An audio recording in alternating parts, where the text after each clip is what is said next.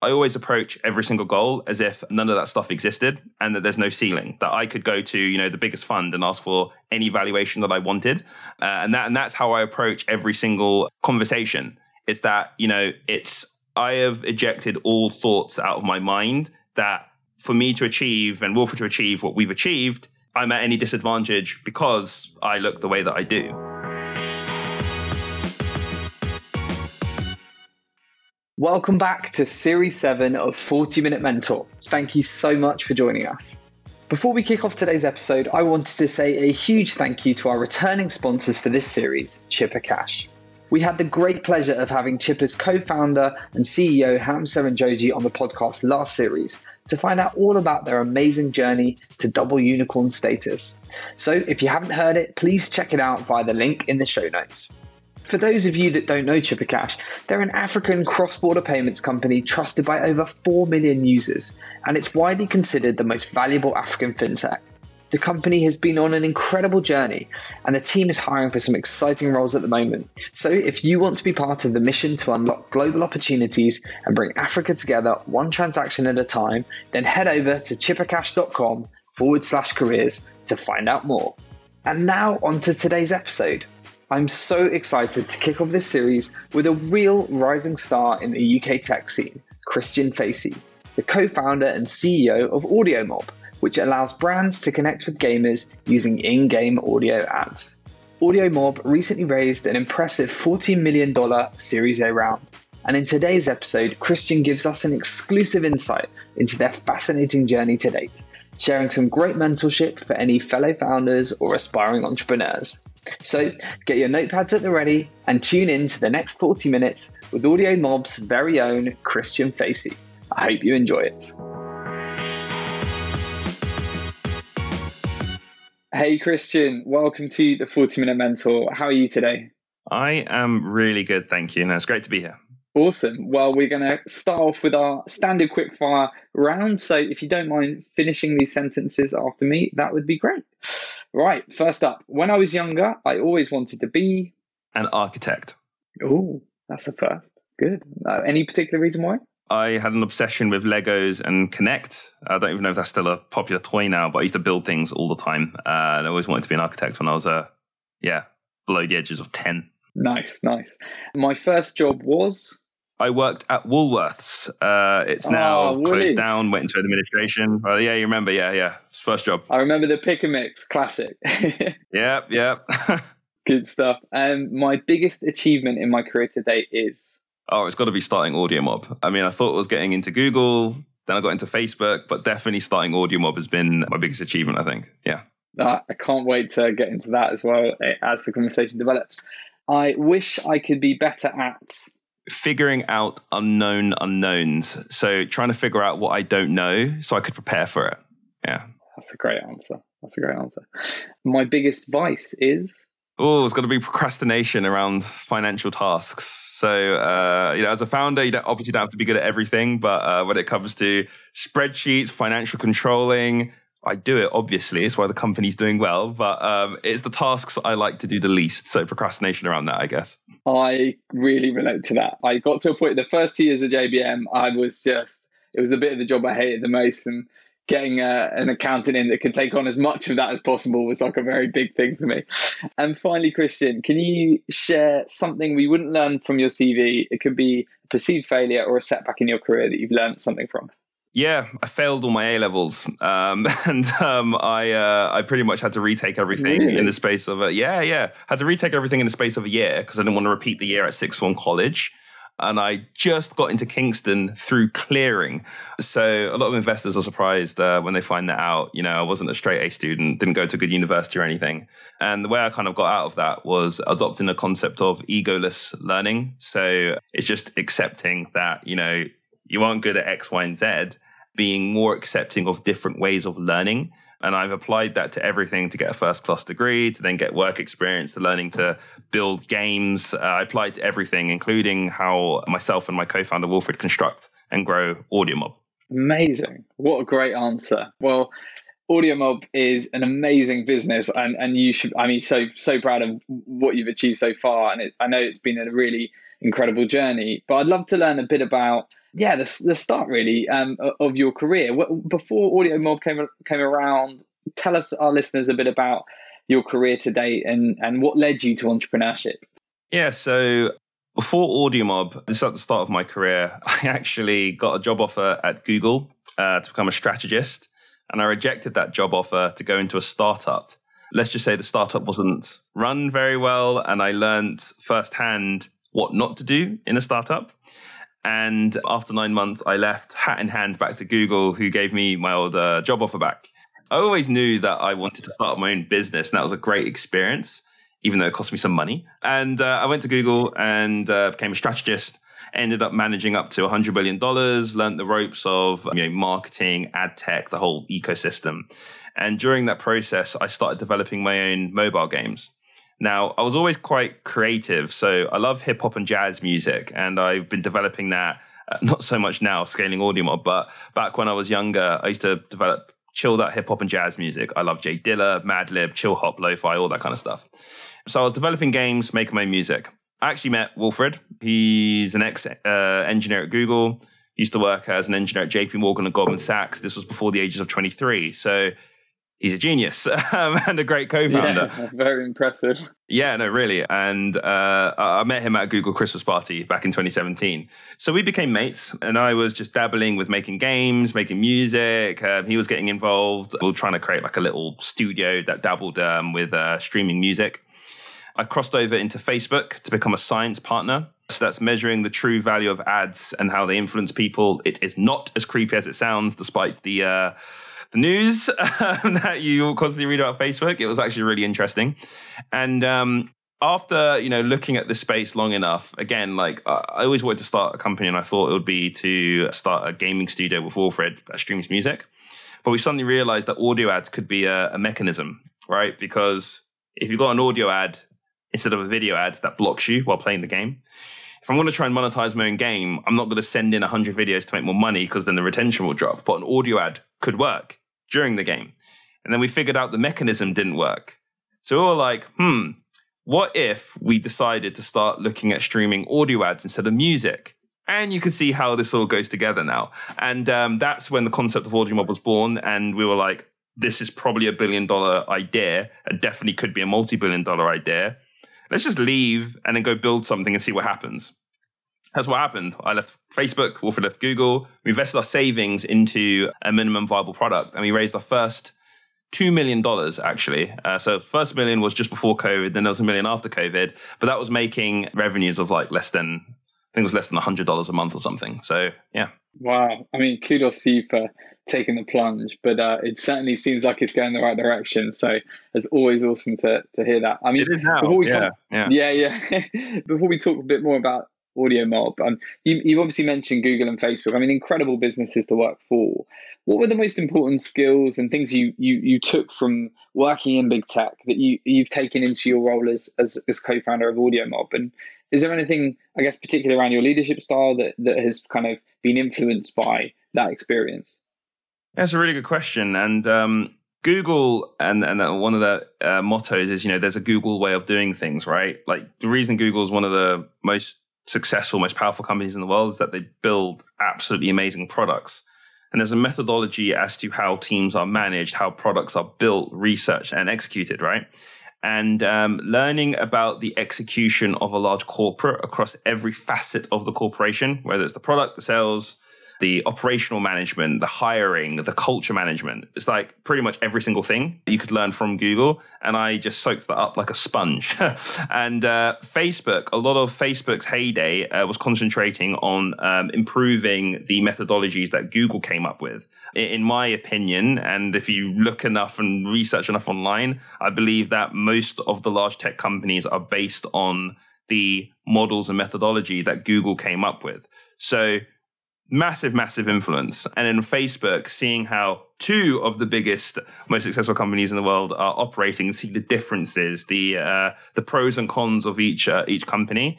Learning that was an absolutely amazing experience, and it influenced how we initially started up the company. Uh, as well as it's almost like being able to see in the future in terms of this is how a best company in the world operates and let's try and chip away at audio so we can get to that point. So yeah, massive, massive uh, influence. Yeah, that's great to hear. And I'm sure there'll be lots of people working in some of those big tech companies with that kind of probably that entrepreneurial itch to start something. And it's so great to see someone that's kind of taken the leap and and and, and had such success so far. I mean, you you you are a first time founder and first time CEO. So how how did you find that transition? And what have been some of the biggest learnings and perhaps biggest mistakes you've made so far? Because I think you know you make at the beginning of a, a startup journey that you know it's not all roses isn't it so we'd, we'd love to hear about your experience so um, I fell into the trap of uh, you know reading uh, all these Silicon Valley guys that write an idea on a napkin, get a couple of million. I think I heard of this morning actually. Someone raised 30 million with an idea and no revenue that was based around the metaverse and NFTs. So it's like you're always going to see this, and it's definitely not that difficult. The process of executing the vision is brutal. There's no founder I've met that didn't have a brutal time getting to the point where they first raised funding, then went to seeds to Series A, etc. It's brutal. But the decision to make the jump was very, very easy. I mean, again, I rejected a job offer at Google to go into a startup because I really wanted to just figure out how to start a company. So I always knew that I was going to do it. But in terms of the mindset that I adopted, so I mean, I read a lot of books when I was younger in terms of, you know, how entrepreneurs try to, you know, get their ideas off the ground, the sacrifices that you had to make. And it was always instilled in me that a massive sacrifice needed to be made. Like I had mentors and, and friends, family friends, etc., that had gotten to a position where, you know, they built something, it was theirs, they either had an exit or something, and it was all via like entrepreneurship. And um, I was willing to, and, and, and some people used to think I was crazy about this, but I was willing to sacrifice the whole of my 20s in order to just focus on the exact goal. And by the time I got to 30, and I turned 30 next week actually. Ah, happy birthday. if I didn't get to what I wanted, thank you. if I didn't if I didn't get anywhere near uh, to the goal that I wanted to do, which was, you know, start my own company, then perhaps I would have settled for something else. But yeah, I, I was just willing to make that that that sacrifice for like 10 years. so the jump for me was very very easy when I when I found the the, the thing that I, I wanted yeah. to work on. No, that's great to hear. And and what advice would you have for anyone listening that has got that itch, is about to maybe embark on that similar journey of jumping into founder life? Is there anything particular that that from your experience that you think would be worth knowing? Uh, say if you, if it was you uh, a couple of years back. I would say there's always a way to validate what you're doing without building it before making the jump. And that is so important. So you don't have to, you know, do these crazy things on the sly where you're making like 10, 20K MRR while secretly working at a company. Like you don't really have to do that. You can validate what you need to do before taking the jump. In terms of, and I see a lot of founders do this in terms of, for instance, I'm considered a technical person, but I'm definitely the non technical founder out of myself and Wilfred. I taught myself to make games so I can then talk to engineers in a more meaningful way. I remember I initially outsourced in the previous uh, business idea the financial modeling to someone else because I hated the the finance part, hence the procrastination. That didn't work, so I taught myself like account like basic accountancy and how to create assumptions in the financial model. So outside of the validation piece, dive in to the things you are weak at so you become a more well-rounded founder and do it egolessly, right? So, you know, you could be working at, you know, Google or JP Morgan or something and you don't know a certain thing, it, doesn't mean that you should just find someone that, that can do that for you. It's okay not to know everything and it's okay not to be an expert in the thing that you're trying to build. Just know that as long as you have some basic understanding that helps you get to the next point, whether that's building an MVP or generating a very basic financial model so you can generate a total addressable market, just just just know the basics of each of these different areas um, as you're seeking that validation. So, so important. That's great advice, Christian. And, and it really resonates for me. My uncle was an accountant. And when I set up JBM, the thing that I just was so just hated was the financials in actually writing you know i didn't i didn't do a proper business plan but a big part he forced me to do was think about cash flow and you know be really rigorous in that first six to 12 months and i hated every second of it but actually you know there wouldn't be a business if i hadn't focused on that area of weakness so i think that's a great point before we continue with today's episode, I was wondering if I could ask you a small favor. We absolutely love sharing our guests' inspiring stories with you. And I can't thank you enough for being one of our loyal listeners. But feedback is so important. So if you have any suggestions on how we can make 40 Minute Mentor even better, or you just want to tell us how much you love the show or a particular episode, then we would love to hear from you. So please head over to ratethispodcast.com forward slash 40mm and leave us a review. We really, really appreciate it. That's ratethispodcast.com forward slash 40mm. Thank you so much, and we can't wait to hear from you. I'm a solo founder, so I'm always interested to hear about co founder dynamics. And you and Wilfred clearly work very effectively together. So, how did you decide to split up what you, you do? And yeah, when it gets stressful in that rocket ship sort of setting, how do you manage that conflict given that you're mates already? So, my unfair advantage, and I met, uh, uh, and I think I mentioned this on a previous interview uh, with one of our investors, is I have a phenomenal co-founder, like absolutely phenomenal. So I've got a CTO that also knows how to sell and was the temporary CEO where I while I went out raising. Absolutely phenomenal. That is definitely an unfair advantage that we have without question. When we initially set up the uh, divisions of the company, it was finding out okay in terms of my remit, what I did at Google and Facebook and whatnot, I know that I can uh, manage, you know, a, a sales division. I can manage a marketing division. I can manage um, the people division. So basically, like all of the non-technical divisions, if you will, I would have a, remit in managing.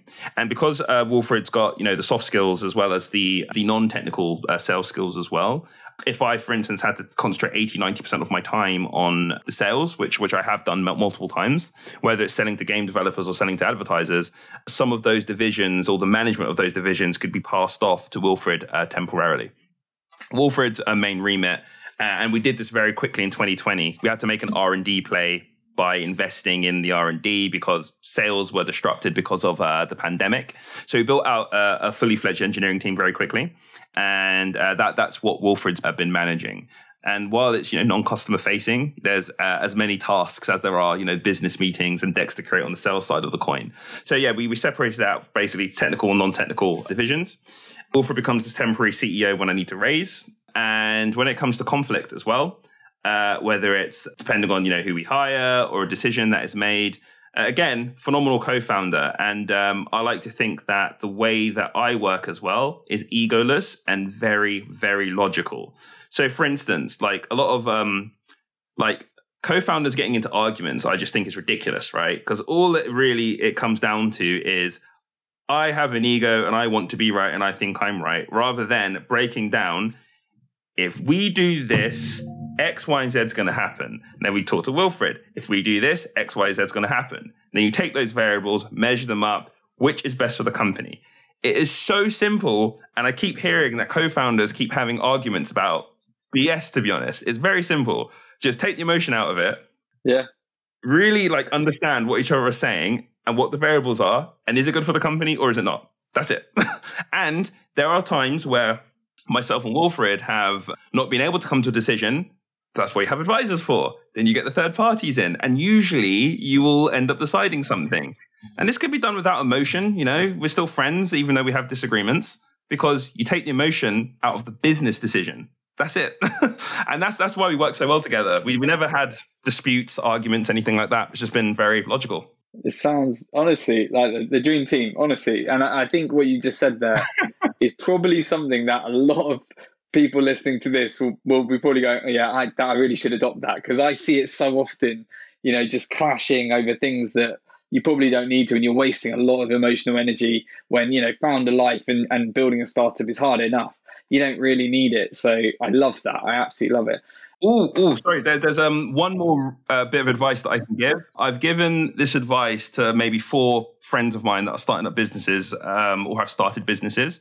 Is if you're working with a friend, always approach the contractual arrangement. Make sure there's a contract as if you were complete strangers that didn't trust each other, because then there is no ambiguity around what the parameters of the agreement is and that makes things much much more simple especially when there's a dispute as well. So yeah highly recommend you uh, approach that. Great shout no thank you christian. Great great advice. And i feel like i realized we've talked around and about about AudioMob but can you give us your elevator pitch? We'd love to hear just a snapshot of actually what the business does and why everyone should check out. Yeah, yeah, sure, sure. So AudioMob provides non-intrusive audio ads in games. So imagine that you're playing a game and you're watching a 30 second video ad. It gets quite annoying, especially if there's, you know, three, four, or five of them. Uh, we allow the player to listen to an audio ad while continuing to play the game. The game developer obviously has to monetize you if you want to play the game for free. This is just a less annoying way of doing it. Brand advertisers see a thousand percent increase in click through engagement, which is great. And game developers see no drops in retention because we're not blocking the primary motive of the player, which is to keep playing the game. We've raised $16 million in total, uh, the most recent round being a 14 million raise in November 2021. I mean, that is one of the biggest parts of your job and, and, and probably one of the most challenging. And it's an incredible raise. So I, I'd love to understand a bit about how that process was for you. What were the, some of the biggest challenges you had to overcome uh, while raising? There were multiple. um, the biggest ones are there's a reason that you know Silicon Valley entrepreneurs tend to get tens of millions of dollars at very high valuations with a lot less of a physical business or a physical product than than in London or Europe. And um, it's the, I guess it's the difference between pitching the whole vision of the IP that you have and what you're going to build out versus orienting around your uh, MRR, MRR, monthly recurring revenue. So we learned very quickly that while you know getting to 100k MRR opens up a Series A conversation or a little bit less, the real value add isn't concentrating on the MRR of what you're going to do in three years. It's what IP you're going to build out in order to justify that this will be a billion dollar business in three, four, five years, and how you're going to get to ten billion dollars plus uh, you know, in, in eight, eight, eight years or more. So that was a challenge kind of figuring out how to pitch more like they do in Silicon Valley rather than what is more common in Europe. And how did you go about actually like learning to pitch in that way? Was it were you just talking to lots of entrepreneurs uh, that have raised in the valley, or what was the what were the what was the secret sauce? So we developed tranches of investors like you would a sales pipeline, right? We had the dream investors, we had the the tier ones, two, three, fours, and then there's the non-strategics in our field. And um, we then created, I think we created three versions of the, the Series A deck in over two weeks. We went to our investors, we just rehashed it, rehashed it, rehashed it until we had a story that we can go to market with.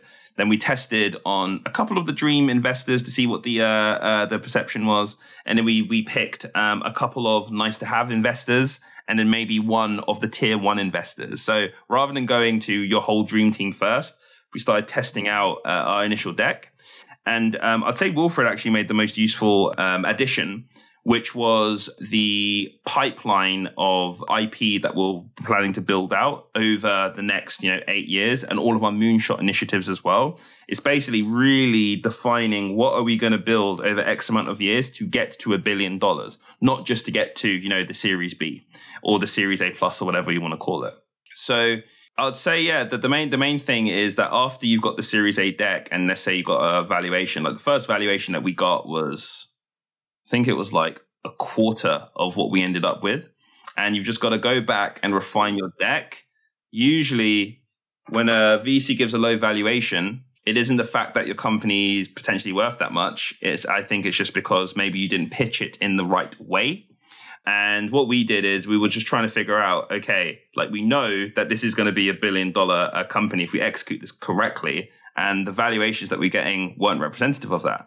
So what do we have to do to prove that we have the know-how to execute that whole pipeline? So it's just these little adjustments um, that we kept adding. And then it got to the point where you know we got term sheet from makers funds and then um, a lot of the industry changed their mind and we got an extra 20 million in offers after that incredible oh, well well well deserved i think one thing that you know we've spoken honestly i mean honestly it's just so impressive um, i think one thing that has come up as a consistent theme, you know, we've spoken to Check Warner at Ada Ventures, um, Andy Davis, Ez Britain. you know, we've spoken to a lot of very impressive investors who, uh, you know, who are trying to change the game. But the truth is, you know, a record breaking $147 million were uh, were raised in in 2021, but only 1.2 percent went to Black founders.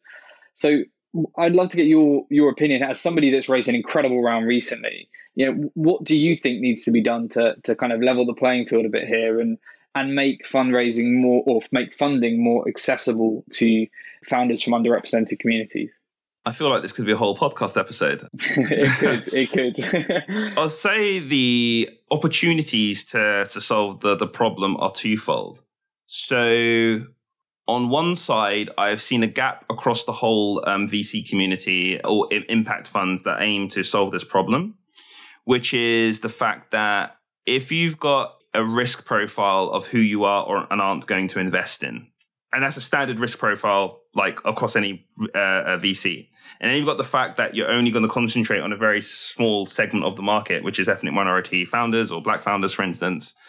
What I've seen is that the risk profile increases and the effort of getting that capital is much harder.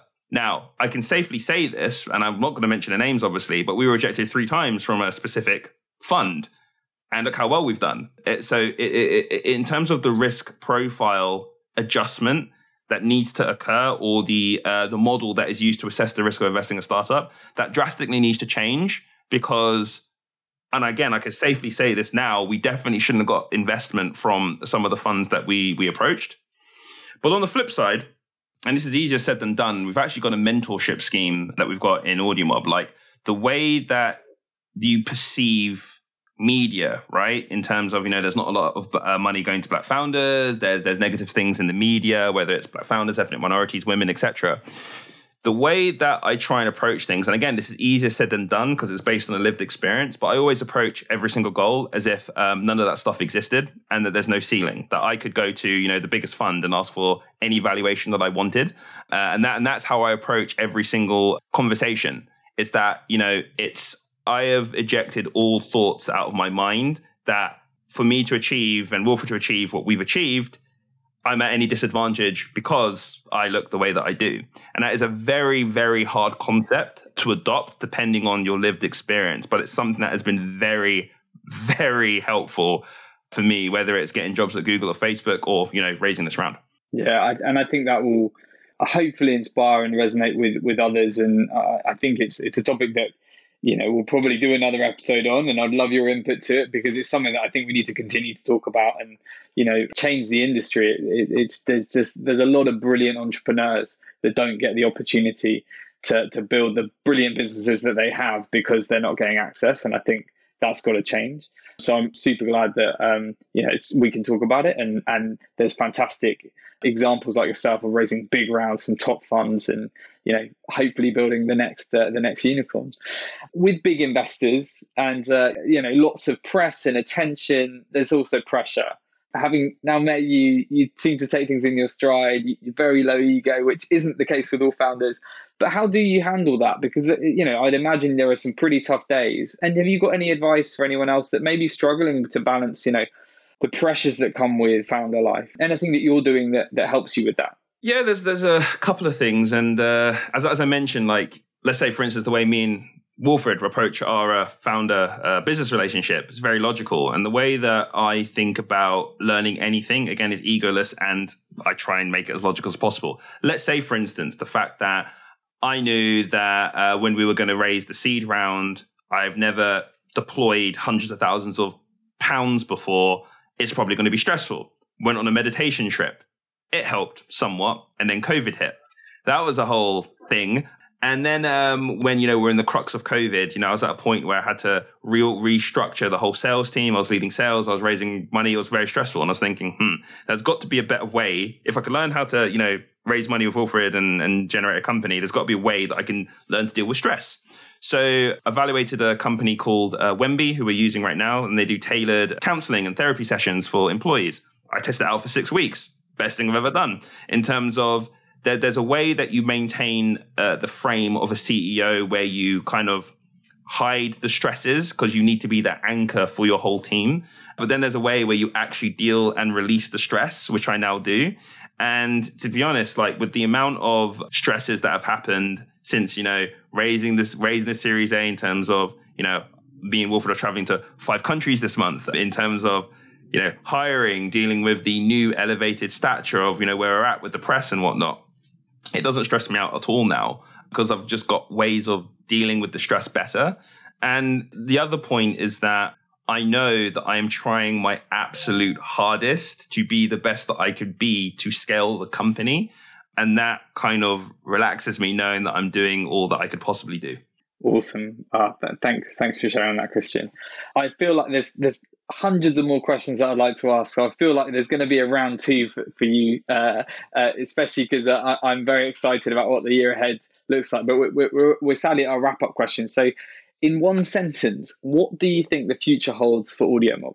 The future for AudioMob, I would say exponential growth and industry changing activity. Uh, like we're literally creating a new category. So that that's what I see in our future. Love it. And at the end of your career, what would you like to be remembered for? No one's ever asked me that before, actually. Um, what I want to be remembered for? I would want to be remembered for scaling a company and inspiring founders to scale their companies in the right way. That's that's what I'd like to be remembered for. Awesome. And this is the 40 minute mentor. Have you got a mentor? And if you could be mentored by one person, dead or alive, who would that be and why? Yeah, so I have uh, two mentors. These are personal mentors outside of work. Uh, they're Suzanne Parks and Kuldeep Kula, uh, both very established, have exits, are basically retired at this point. They've been mentoring me since I was 17. I'd say I have all the mentors that I need, to be honest. Uh, it's been working all right so far for me. But if there's someone dead or dead or alive, this, this one's a bit out there. But I really think Elon Musk would be a very interesting mentor to have in terms of he approaches things very differently to any other CEO that I've ever seen. yeah, yeah, no, fair, fair play. You, might not like him, but you can't help but be impressed with what he's achieved. You know, I think he's a, he's a bit of a divisive character, but you certainly would learn a lot from being mentored by him. So I totally get that. And finally, Christian, um, what one final piece of advice, whether it's life advice or business advice, would you like to leave our listeners with? when it comes to work life balance, because that's the thing that tends to get into in the way of trying to exit a company and start your own thing up. Ruth Porat mentioned, I read this in a Forbes article like years ago, is in her view, uh, I might be paraphrasing here, there is no work life balance. Uh, work is a way of life, like when you're doing something you love. And the way that I, I took that on board was that, you know, that for, for me, I will happily work six and a half days a week and take half a day off because I really love what I'm doing. Other people that I've met will need to take one whole day off a week. Other people, well, like, like some of my mentors, for instance, they'll work and work and work and take maybe a four week holiday off every two years. So when it comes to work life balance, I would say don't concentrate on what is generally a good work life balance, but try and find a yardstick for how much you can work and what your work life balance is and that should help you assign the right amount of time that you're comfortable with to, to pursue your goals. Awesome. Uh, Christian, it's been a real pleasure. Thank you for joining us on the 40 Minute Mentor and all the best for the year ahead. I'm very excited for what you and the AudioMob team are, are going to do. I think it's going to be an amazing year. So, uh, all the best with it. Thanks so much. Appreciate it, James. Thank you. Cheers.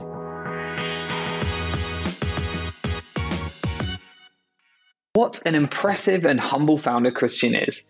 And if you're an aspiring entrepreneur, I'm sure his advice on fundraising will come in handy, as he's proved very good at raising capital. There was so much in this episode that inspired and resonated with me, like how he overcame failure at school by resetting his mindset, and he ultimately ended up working for some of the best tech companies around. I also loved how he talked about taking emotion out of making big decisions with his co founder, focusing on what was right for the business and therefore avoiding conflict and protecting their friendship. It's simple but genius, and I think I and many other people listening to this could probably take a lot from that. I cannot wait to see where Christian and the team take AudioMob next, but I'm pretty sure they're a unicorn in the making, so watch this space. That's all from us today, but it's only the beginning of a brilliant series ahead, so make sure you come back next week for episode 2 with one of Europe's top women in tech. Any ideas who it can be? See you then and have a great rest of your week.